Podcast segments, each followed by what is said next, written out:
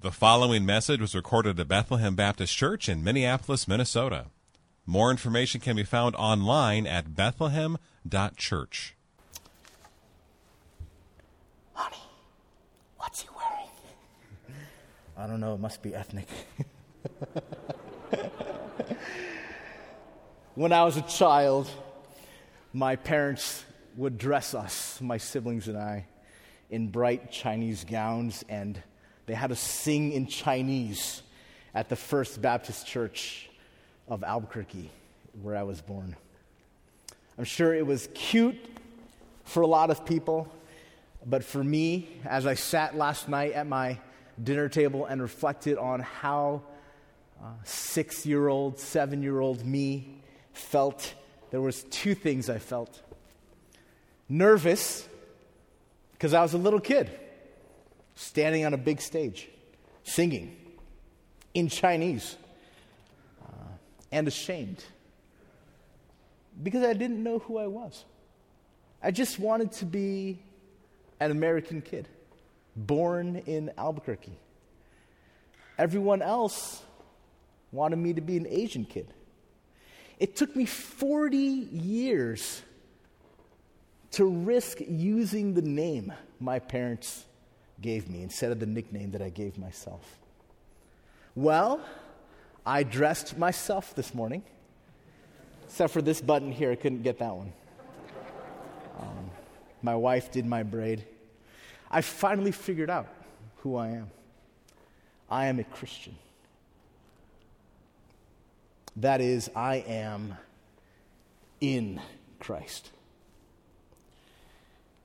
Galatians 3 There is neither Jew nor Greek, you are all one in Christ Jesus. It would be easy to stop there. See, don't, don't worry about ethnicity. There's neither Jew nor Greek. Identity in Christ is all that matters. But the verse goes on there's no male or female. You are all one in Christ Jesus. I'm not ready to do away with that distinction. So, how do we understand Galatians 3?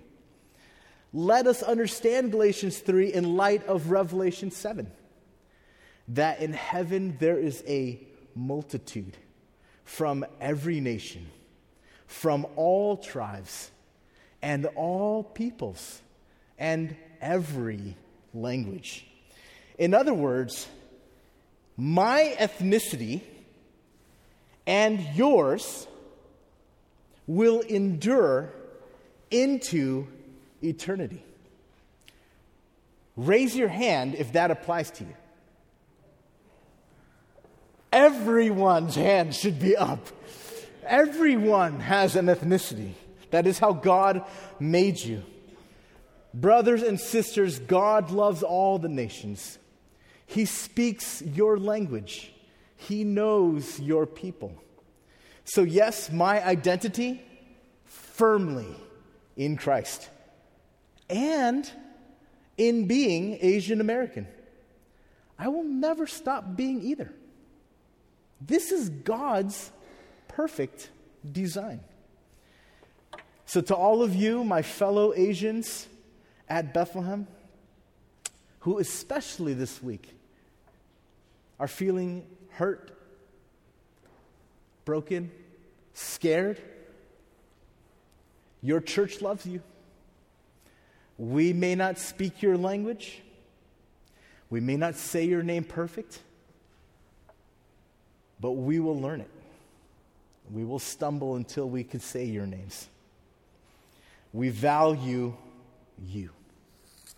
Let me pray. You are the God of the earth. You are the God of every ethnicity. We believe that. We have it written on our wall. Every people. So, Father, especially for those that are feeling vulnerable, for those that are feeling misunderstood, under attack, and Isn't that all of us at some point or another? Would you come and meet us? And meet us now, especially in your word. Your word is perfect. Thousands of engineers constantly writing my iPhone software must constantly update what they've done because it keeps breaking. But your word, I have never seen an update on my phone to your word because it's perfect. Perfect. So we bask in it this morning in Jesus' name. Amen. We are going to continue now on our journey through Acts. Here's how we're going to do it we're going to look verse by verse at what Luke has recorded for us. I was talking with Pastor Jason about this passage, and he said, Would you like to preach this passage? I said, Yes, thank you. I am so excited about this passage. Verse 44, you could keep your word open, you could look down at it. As you listen to me and you wonder, does the text say that? Keep your Bible open. Look at the Bible. Verse 44 all who believed were together and had all things in common. So, structurally, if you look at the text as a group of phrases, this verse serves as a kind of a summary statement, like an anthem for us in this particular passage. Remember, the miracle of Pentecost wasn't just the sound, as Pastor Jason has reminded us, just the sound of rushing wind not just the languages, not just the tongues of fire. The greatest miracle was what? You guys should know this by now. The repentance, right? 3,000 people repenting. But even the greatest miracle wasn't the only miracle. Pastor Jared helped us to understand the miracle of community. So now, Luke is going to tell us more about that community, that assembly, as Pastor Kenny called it a couple weeks ago the, the, the assembly of Christ, the church. So in verse 44, there are two, just two, main descriptions of the church. They were together. And, look down, they had all things in common. So, after working on the discourse analysis, that's I didn't get trained in arcing, which I know is such a helpful tool. I was trained in discourse analysis. So after working on the discourse analysis together with my wife, Catherine, we spent some time reflecting on this idea of together and all things in common. So here was our question What kinds of organizations in this world, think with me here, are designed, maybe they don't function that way perfectly, but what kinds of organizations in this world are designed to be that way? Together all things in common. It was pretty difficult to think of any. Um, obviously, uh, there's a lot of negative examples, right? So I thought of quite a few. Probably the most obvious counterexample is a city, right? So in every city, you need transportation to get goods in and out. And so there's these railroads, and where there's tracks, you have what? You have the right side of the tracks. And if you have the right side of the tracks, you have the wrong side of the tracks. So a city is together. Not everything is in common in a city. Another obvious counterexample is a corporation. So, yes, corporations work together. It's literally the name, right? Corp, body. And they have some things in common, like everyone gets a key badge or a parking pass. But once you get inside, what is there? There's a ladder, right? We, we talk about the corporate ladder. I guarantee you, no one talking about the corporate ladder has ever thought, I'm going to climb down that ladder. Up is better. Together, not everything in common. How about some positive examples? Uh, we really couldn't think of anything significant, uh, but here's a few. Kids' birthday parties, right? Everyone gets the same pointy hat. Uh, everyone gets the same opportunity to violently stick a donkey with a pin. Uh, everyone gets the same goodie bag with plastic garbage to later throw away at home. Everyone gets the exact same piece of cake that some kid just blew his breath onto. Uh, another positive example of together, all things in common, public transportation. Think about the seats on the train to the airport. Uh, they may face different directions, right? Every direction.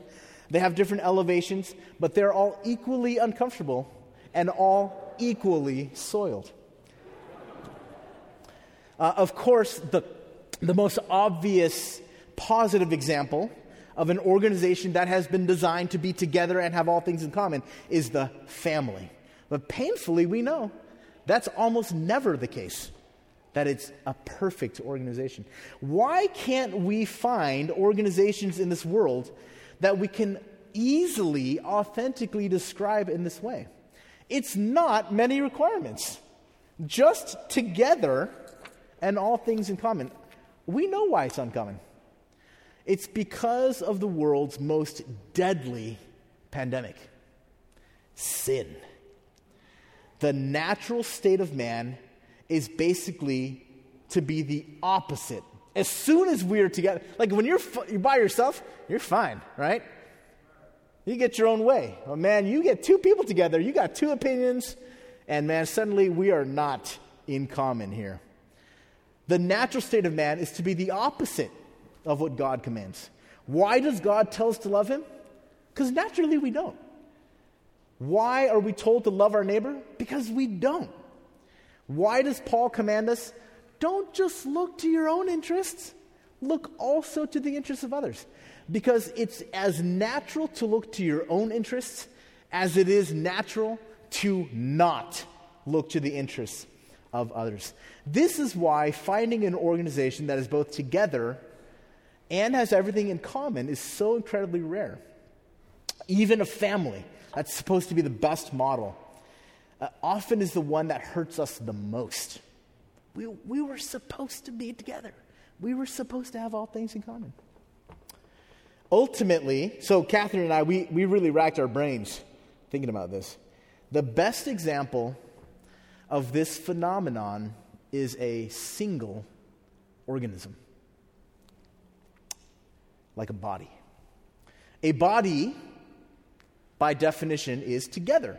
If your body is in two places, you might want to contact a mortician. Uh, if you lose a limb, it's no longer a part of your body. A limb is only a part of your body so long as it's attached. And every part of your body has all things in common with every other part of your body. So, take eating, for example, my favorite example. When I eat lunch, I don't eat carrot for my eyes, fish for my brain, spinach for my forearms, uh, kimchi for my digestive system. Everything we eat nourishes every part of our body. A body is together and it has all things in common. God's design for the church is unique in this world. It is a God centered organization, not a man centered organization. It is an others centered, others focused organization, not a self focused organization together with all things in common, the church is a marvel in the world. Look down, verse 45, next verse. And they were selling their possessions and belongings and distributing the proceeds to all, as any had any need. So, in this um, passage, as we diagrammed it, this verse is unique. It kind of was down into the right on the paper, it describes how. This question answers how do they have all things in common? So I want to state right up front so that none of you are distracted. This verse is not about communism, despite what I'm wearing. This, this verse does not answer the question uh, what kind of national government is best for modern societies? That's not what I'm preaching about this morning, okay? Because that's not what Luke was writing about to Theophilus. We care about what the author was writing. So that's what we're going to talk about. This verse answers the question how did the early church actualize this, co- uh, this commonness, having all things in common.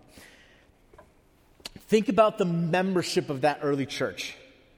Uh, there was a wide range of resources and needs.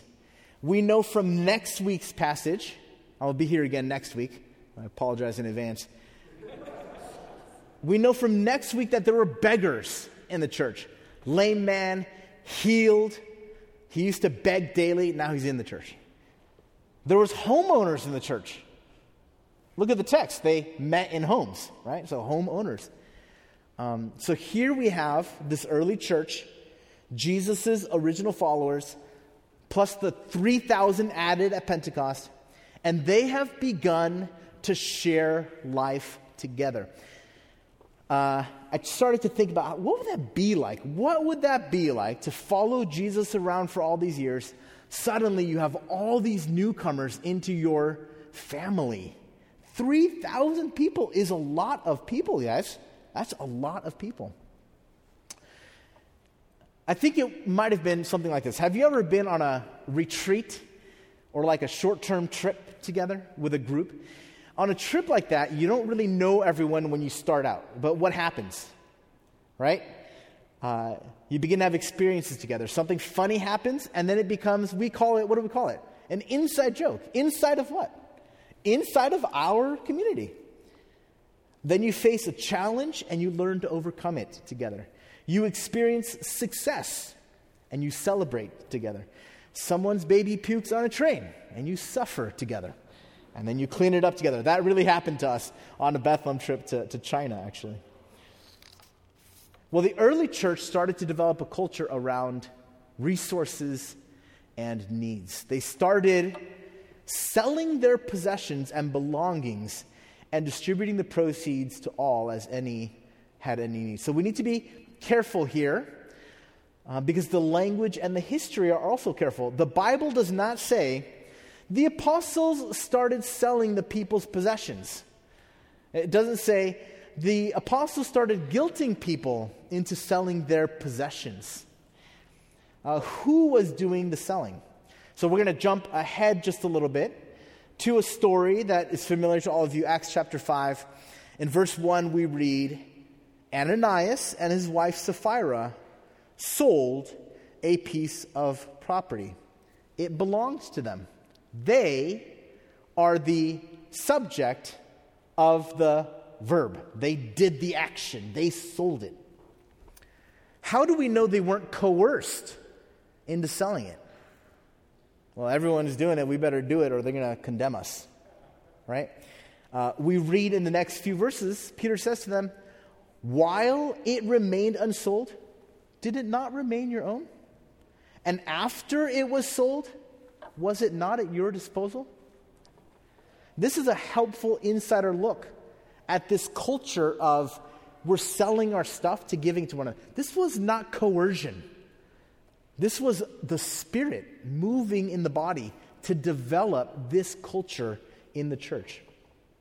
And of course, we know there were members that didn't sell their home because that's where the verse happens, right? They're still meeting together. So, what did shape the culture of having all things in common? I think in Luke 2, in our passage, we don't know the answer. Luke doesn't give us the answer of how that started to happen.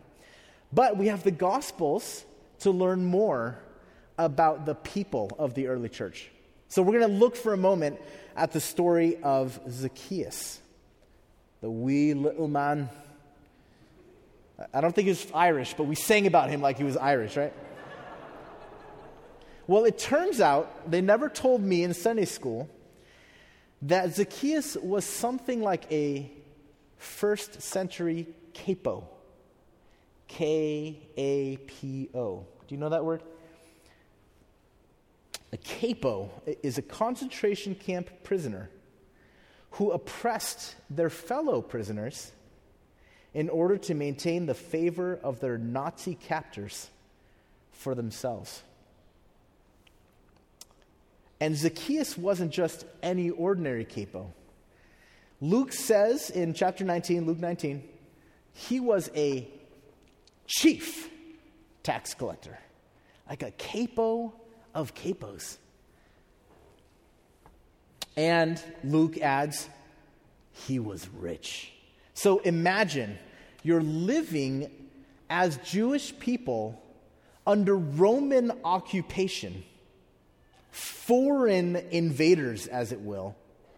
And these Romans are requiring tax from you, and they're not coming themselves to get it.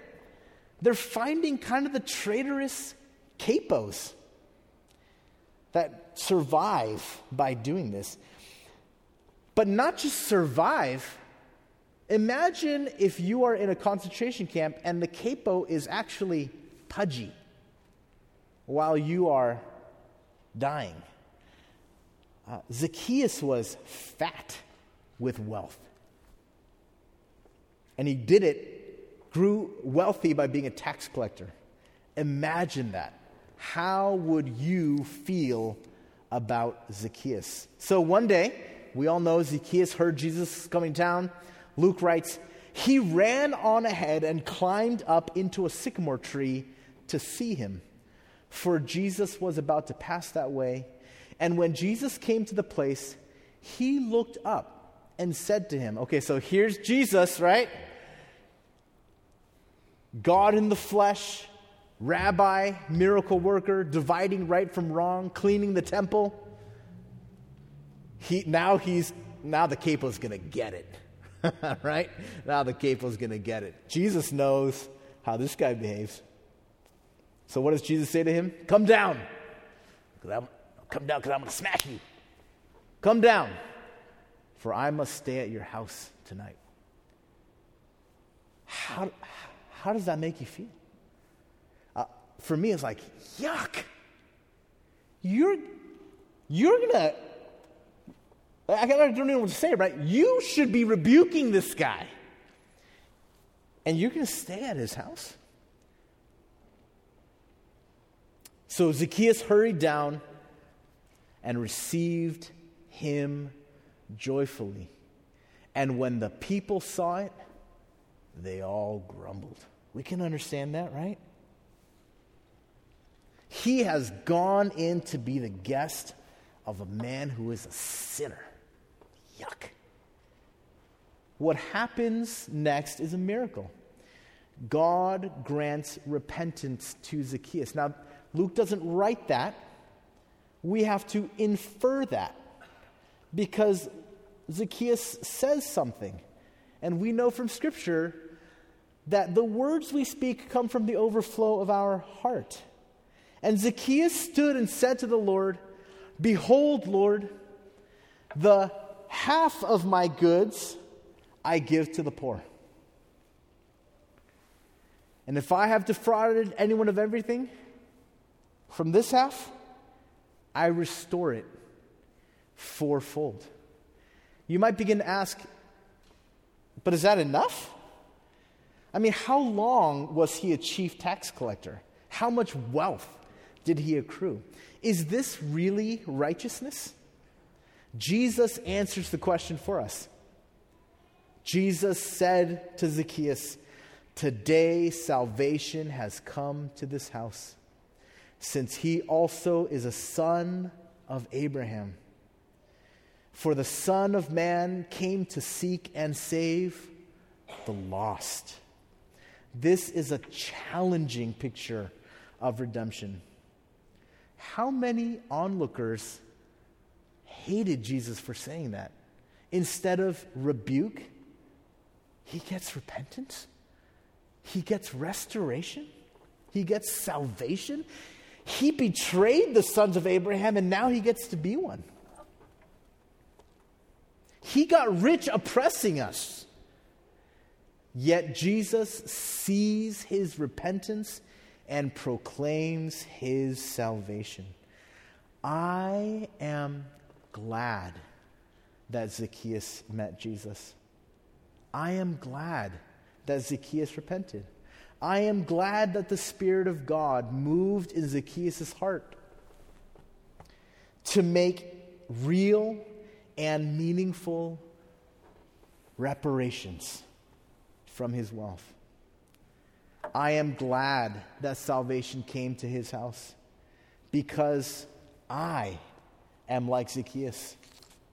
I need Jesus to save me too. Back to Acts 2.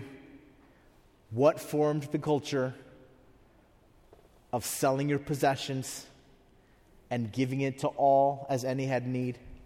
I think the testimony and the life of Zacchaeus probably helped to shape that.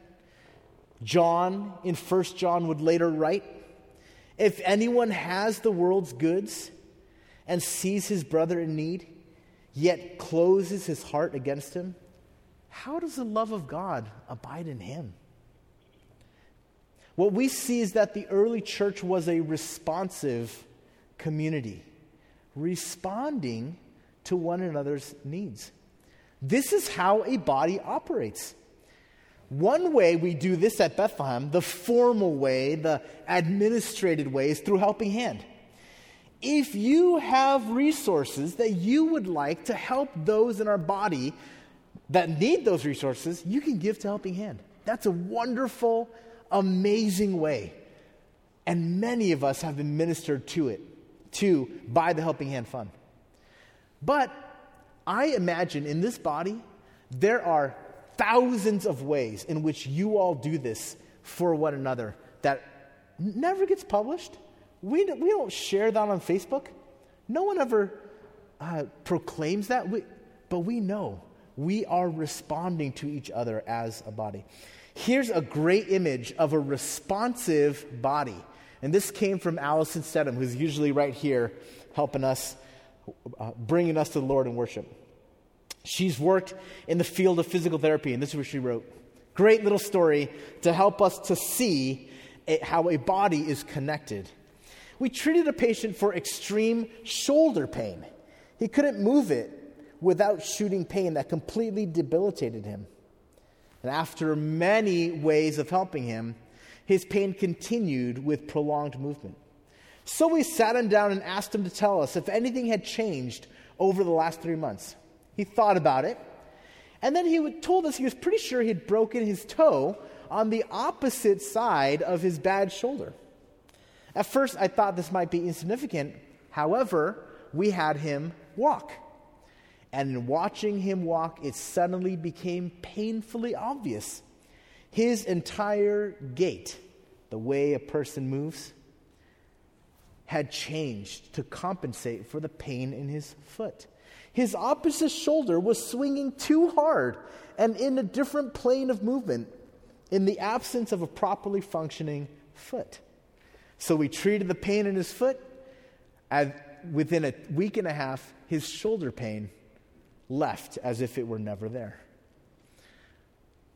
Brothers and sisters, I want us to be a church that feels the pain of a broken toe as a whole body.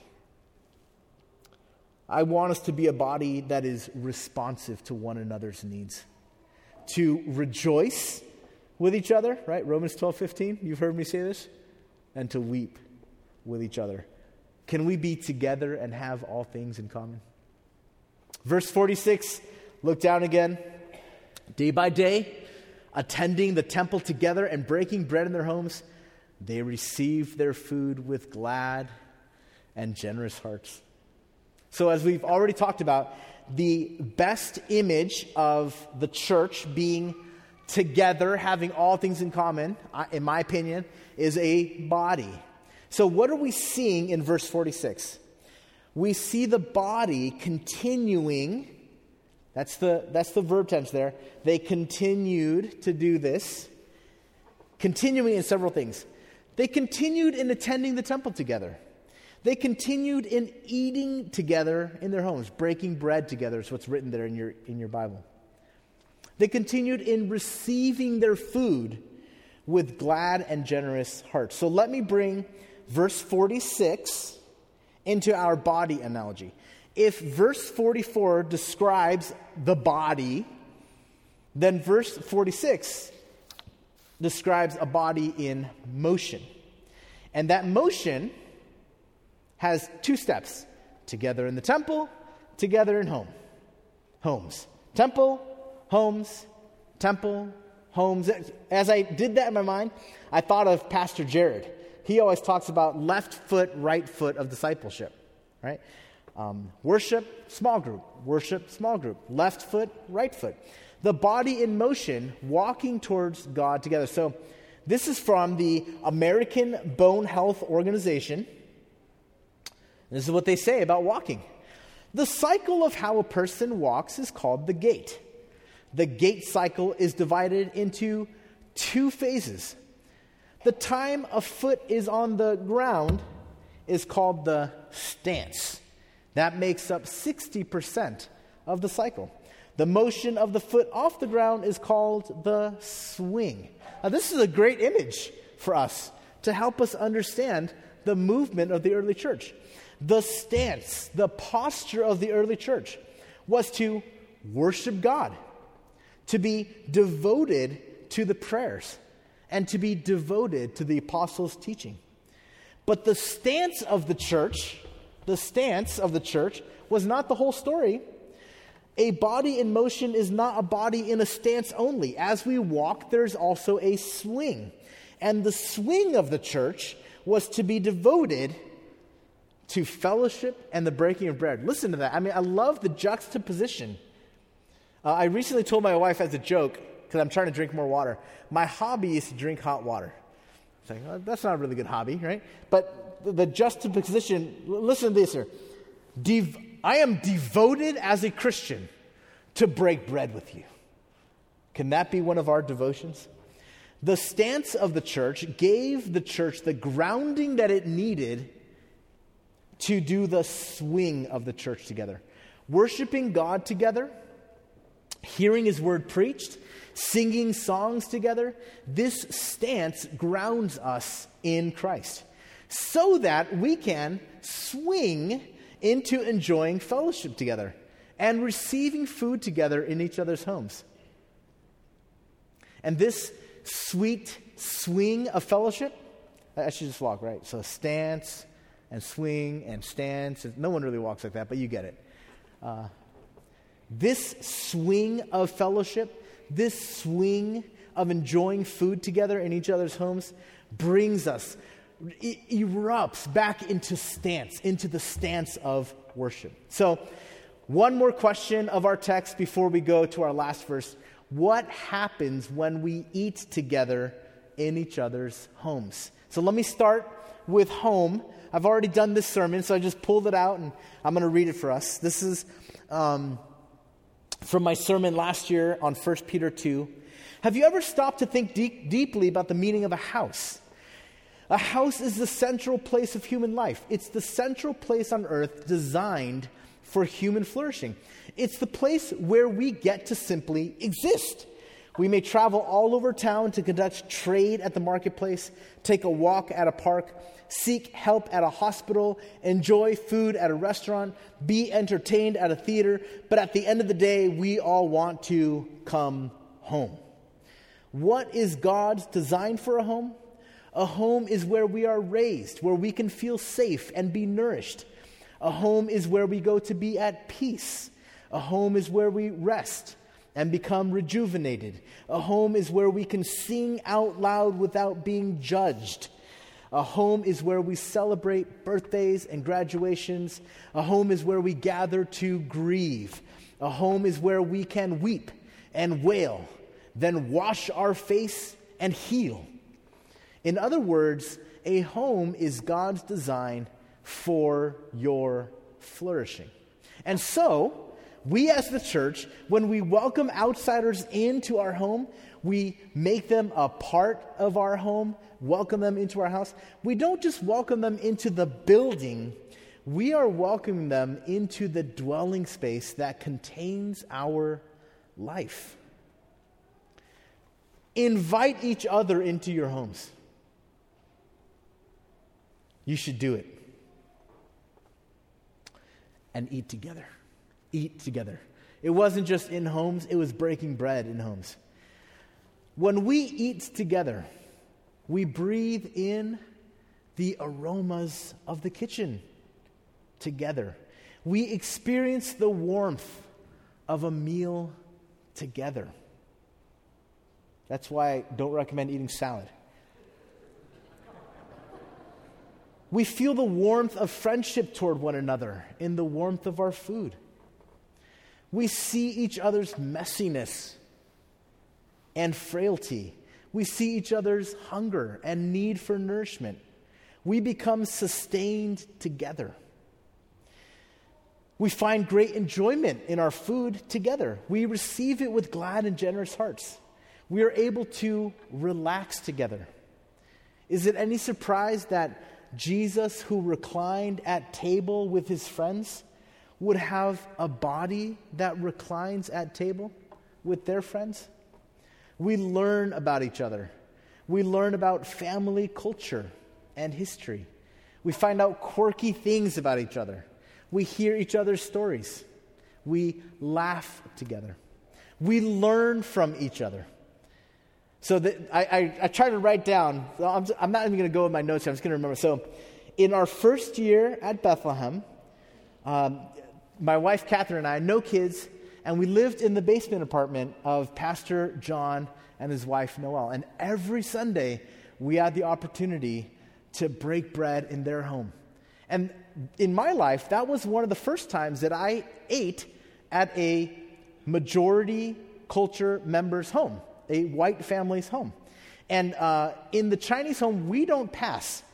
We use chopsticks and we get our food. The food stays in place. So, week after week, um, what would happen is the plates would start passing. And you know what would happen next to my seat?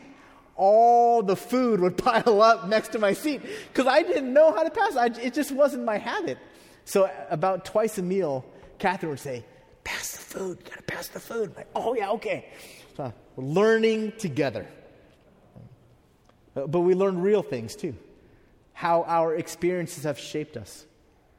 We learn how God has worked in our lives, and our faith is built up as we eat together. As we eat together, we begin to care for one another. We begin to care about the things that others care about. We feel mercy toward one another. We pass good things to one another. And we receive good things from one another.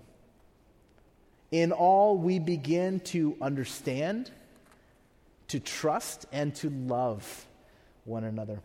It is by God's perfect and intentional design that our bodies are nourished, not by the sun or electricity, but by food. And it is also God's perfect and intentional design that the body of Christ is also nourished when we enjoy that food together. If Luke describes Jesus as a man who, quote, came eating and drinking, it's no surprise that his body comes after him eating and drinking. The swing of the church, eating together in homes, is a celebration of our life in God. And it strengthens us for our stance of worship in Christ together. Swing and stance, swing and stance. This is the body in motion. Last verse, verse 47. Praising God and having favor with all the people. And the Lord added to their number day by day those who were being saved. Is it any wonder that God's people were praising him? Signs and wonders were being done. God's people were actively meeting each other's needs. They were together and had all things in common, and the world around them looked on. What is happening here? what is happening? I think what's happening is the fulfillment of John chapter 13, the new commandment. It's the fulfillment of what Jesus said would happen.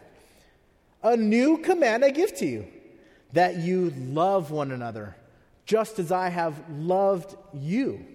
And by this, what's the this? Love each other in the way that you remember I loved you. By this, all men will know you are my disciples. And they did love one another. The world around the church saw the love of Christ and the power of God on display. and the Lord added to their number day by day. Bethlehem, can we do this together? This is what I want to do with you. And our neighbors right around here, our neighbors, literally our neighbors, and your neighbors, those are the ones that I want the Lord to add to our number. So, all those empty pews where the coronavirus is, fill them with your neighbors. Which neighbors, to be exact? I want the neighbors who lived in fear of the riots to be added to our number. I want the neighbors who smashed the windows and set Lake Street on fire to be added to our number. I want the neighbors on the inside of the courthouse barrier to be added to our number. I want the neighbors on the outside of the courtyard barrier to be added to our number. There is so much pain and anger in our city. And do you know what? We have, and I believe this with all of my heart, the only answer. The only, we don't have the best answer. We have the only answer that will heal our city. Do you believe that? The only solitary answer that will heal our city. Love the Lord your God with all your heart, soul, mind, and strength. Love your neighbor as yourself. Love one another as I have loved you. And perhaps the most difficult and sadly, even in the church, most controversial commandment to love? Bethlehem, love your enemies and pray for those who persecute you. We don't just want to tell someone about Jesus and hope they get saved somewhere else. We want the Lord to add them to our number so that stranger that we might be afraid of and we don't understand why they do those things becomes friend. So that enemy becomes brother, becomes sister. Right here in our body, in this sanctuary, in your home. So, as we close, I want to share this little dream with all of you. Uh, as many of you know, for the past, I think it's been seven years now, I've been uh, working with some of you in doing a ministry that we call Sunday Brunch. For those of you that have joined us since the pandemic, uh, you've never seen this. But once a month, we make a meal for roughly 625 servings, is our, our goal. And we eat brunch together. I hope now, after this sermon, you understand better why we do that. It's not just for food, it is for food, but it's for this. COVID has been heartbreakingly difficult for so many of us. So, as the Lord begins to lift this plague, it is our hope at the downtown campus to bring Sunday brunch back, but into something better than it was before COVID. Jason and I have talked and prayed together about reintroducing Sunday brunch as something we want to call family meal. And over this coming year, my dream, our dream, is to move it from once a month to every week. Every week, eating together. Imagine it. Lunch together as a body.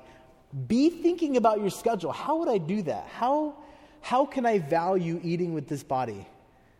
Uh, okay, so I need to come here, go to set, put my kids in nursery there, serve here, do this here. And I don't need to put a crock pot on before I get to church because we're going to have lunch here. Growing up at Mandarin Baptist Church, Pasadena, when you walked into the courtyard, I remember this.